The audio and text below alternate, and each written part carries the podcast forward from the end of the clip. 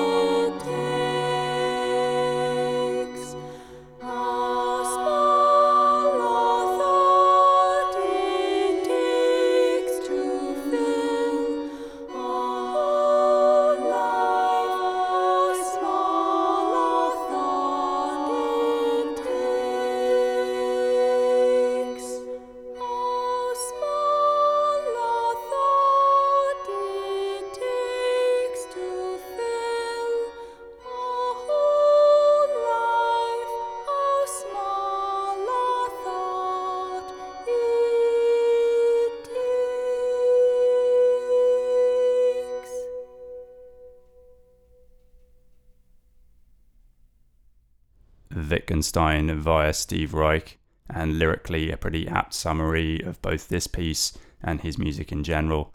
That's Proverb from 1995. And I guess this piece was kind of a sideways move for Steve Reich, drawing as it does on the Renaissance polyphony of composers such as Perotin and generally the Ars Antiqua style from somewhere around the 12th century, I think.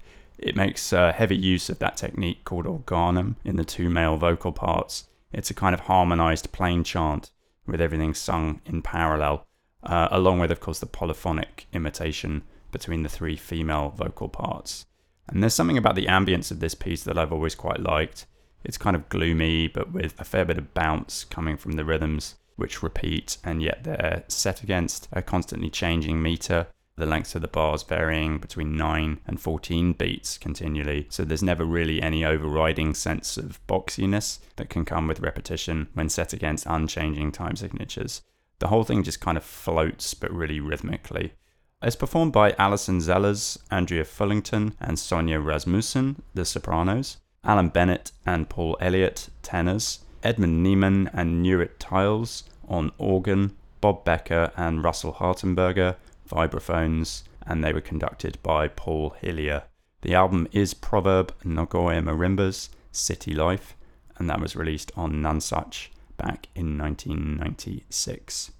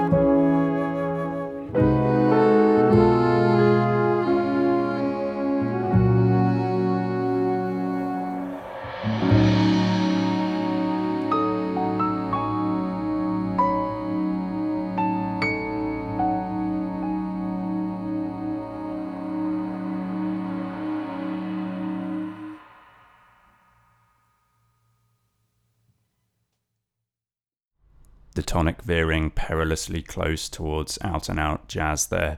That's the Monarch and the Milkweed from 2015 by Maria Schneider. She's been building a reputation for herself as one of the finest big band composers, and in my personal opinion, one to put in the same bracket as the likes of Ellington and Gil Evans. And my feeling is that this album in particular is going to go down as one of the great big band albums. It's called the Thompson Fields and it was crowdfunded in its entirety, which perhaps explains its expansive and yet personal feel. The whole thing is a beautifully understated evocation of the Minnesota landscape of Maria Schneider's childhood, and for me, really gives a sense of place. Uh, yes, I've never been to Minnesota. She pretty much only writes for big band, I think, and it's a difficult genre, one in which too few composers have, in my view, looked far enough outward from jazz itself. Doesn't always have to be this way, though, and the results can be brilliant, as this album so elegantly shows. That was performed by the Maria Schneider Orchestra. The album, as mentioned, is the Thompson Fields, and that was released on ArtistShare in 2015.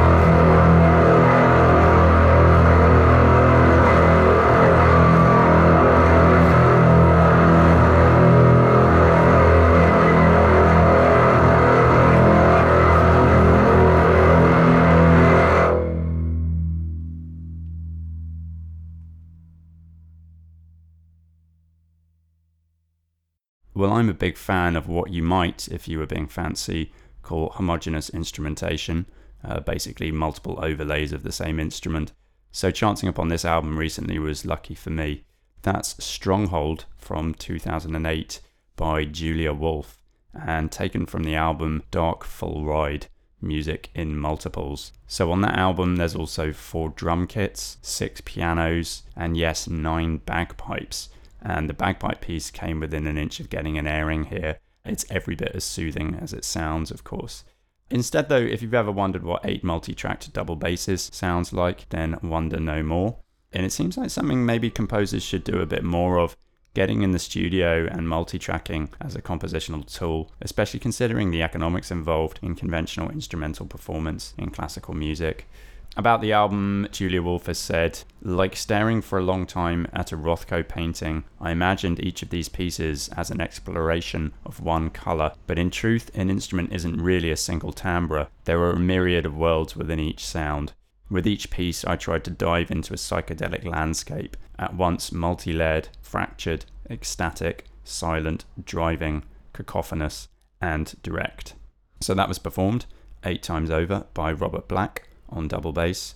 The album, as mentioned, Dark Full Ride, music in multiples, and that was released on Cantaloupe in 2009. A moment of stasis now. This is David Behrman.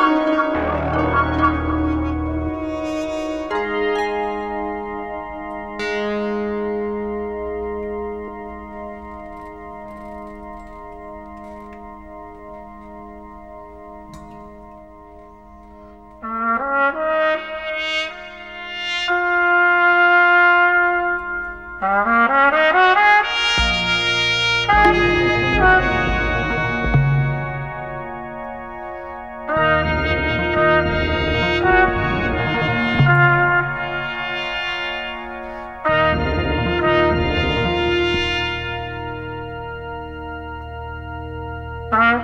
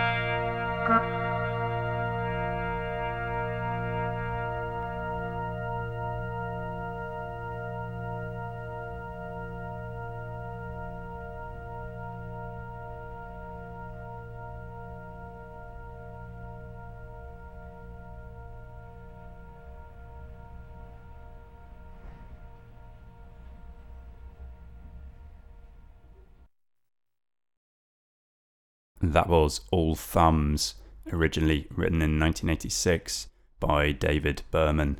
He's a very underrated, in my opinion, pioneer of computer music, and in particular the use of computers to interact with live musicians in a way that seems to me to be completely unique. Uh, you can hear that in the electronic sounds in this piece, which are triggered by the live performers.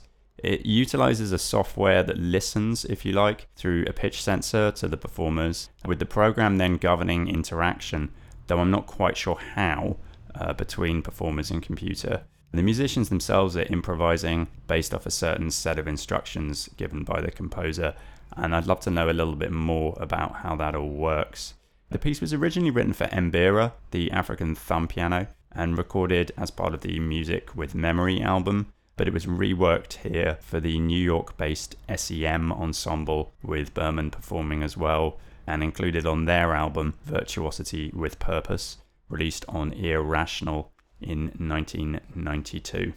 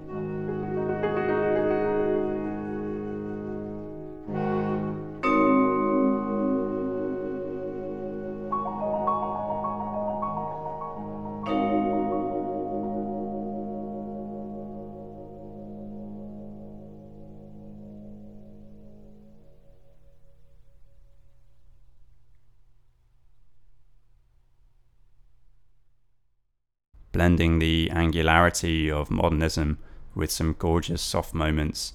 That's Black Topaz by Joan Tower, written in 1976. She's a Grammy award winning composer. Her early work was heavily influenced by serialism, but then she seems to have taken a leftward turn to incorporate the sounds of composers such as George Crumb and Olivier Messiaen. This piece aims to reflect the changing colours of topaz from gold to black as the harmony changes from dissonance to consonance. The piano is pretty central to the whole thing, with the other instruments seeming to magnify different aspects of its sound world. The percussion amplifying the articulation, tom toms adding depth, and the brass and woodwinds augmenting the harmony. That was performed by Patricia Spencer on flute, Laura Flax, clarinet, Chris Gecker, trumpet, Mike Powell, trombone, Stephen Gosling on piano, and Deborah Moore and Jonathan Haas on percussion. And that was released on the album Black Topaz, put out by New World in 1995. So, just a quick word about the next piece by La Monte Young before I play it. The effects produced are designed really for listening through speakers, ideally whilst moving through a room, so it's not really going to be worth it if you're listening on headphones.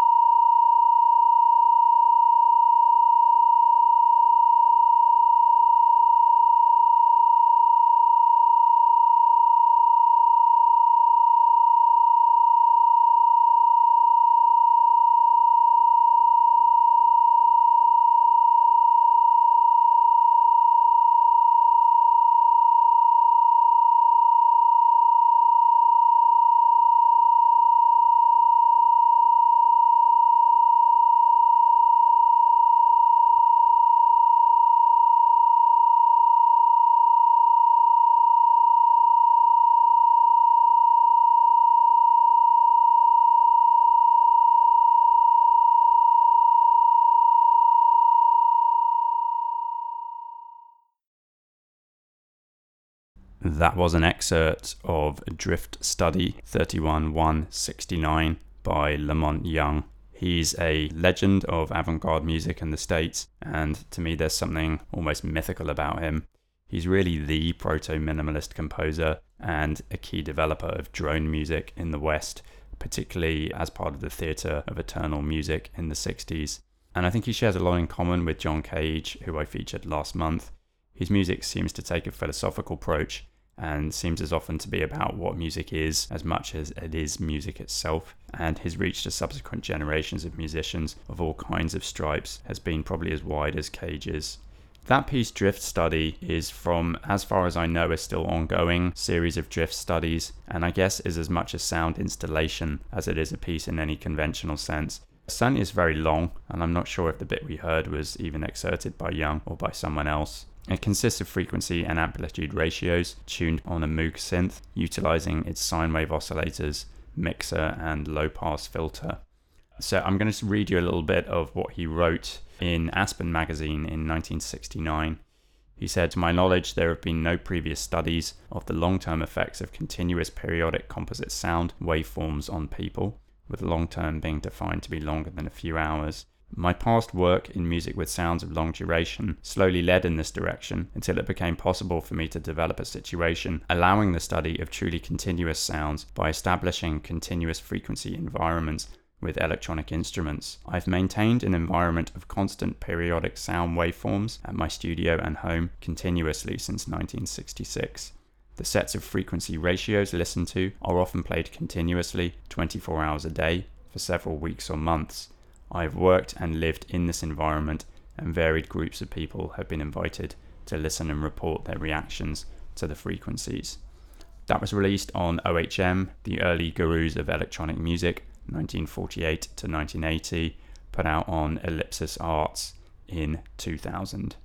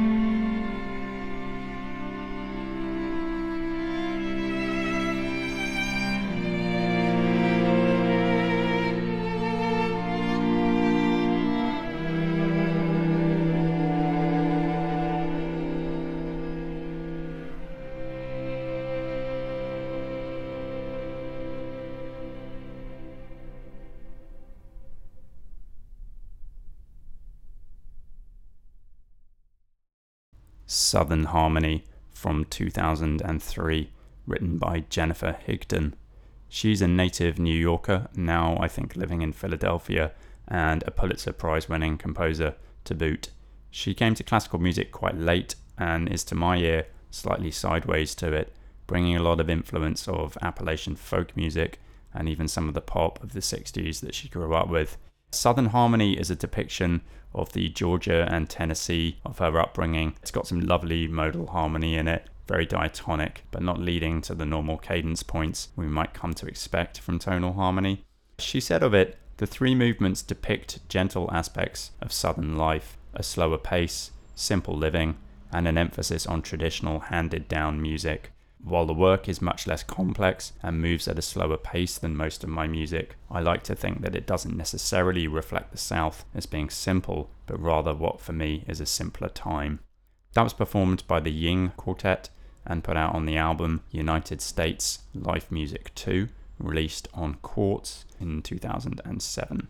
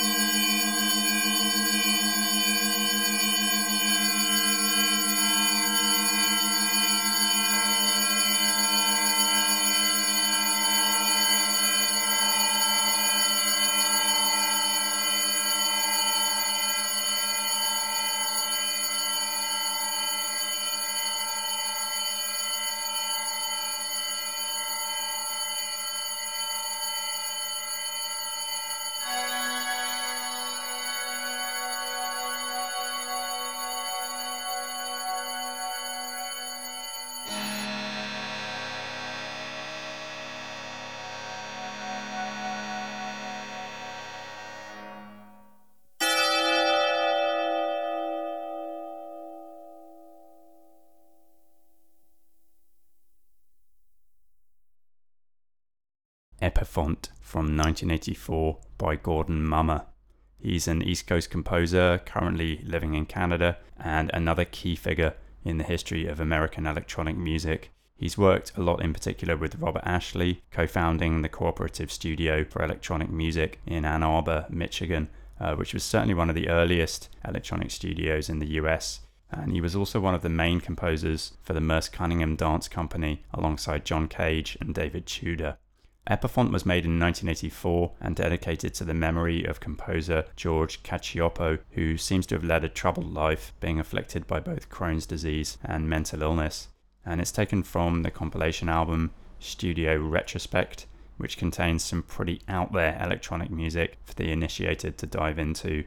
The label is Lovely Music, and it was released in 2000. Now, closing out this third part of the Tonics US retrospective this is the orchestral music of Missy Mazzoli.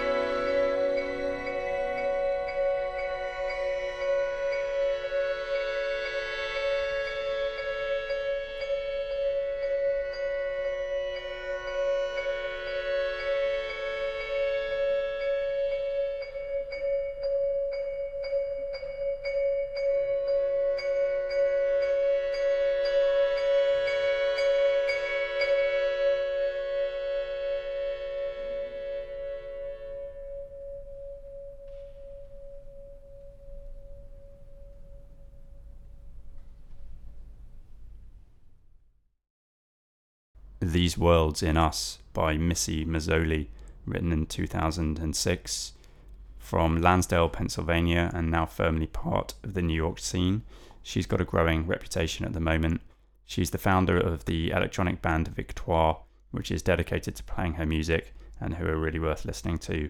That piece, These Worlds in Us, which won the 2007 ASCAP Young Composers Award, is dedicated to her father, who was a soldier in Vietnam. The title comes from James Tate's The Lost Pilot, a poem about his father's death in World War II. In the last line of the poem, he writes, Misfortune placed these worlds in us. And Missy Mazzoli describes the main theme of this piece as being a mournful line that collapses into glissandos almost immediately after it appears, giving the impression that the piece has been submerged underwater or played on a turntable that is grinding to a halt. And in this sense, it almost reminds me a little bit of Arvo Pärt's Cantus in Memoriam, Benjamin Britten. And there's also the militaristic, if slightly softened effect of the snare drum and hi hat patterns. The whole piece just seems to have a kind of really luxurious, sorrowful nostalgia to it. That was performed by the Yale Philharmonia, conducted by Shinik Hahm, and as far as I know, it's still unreleased. So that was taken from a live recording online. And that concludes the third part of the Tonics US retrospective. Thanks to everyone at Threads for hosting. The Tonic will be back at the end of this month on Wednesday, 31st of July, between 10 and 12 British summertime. My name's Luke Fraser. Thanks for listening.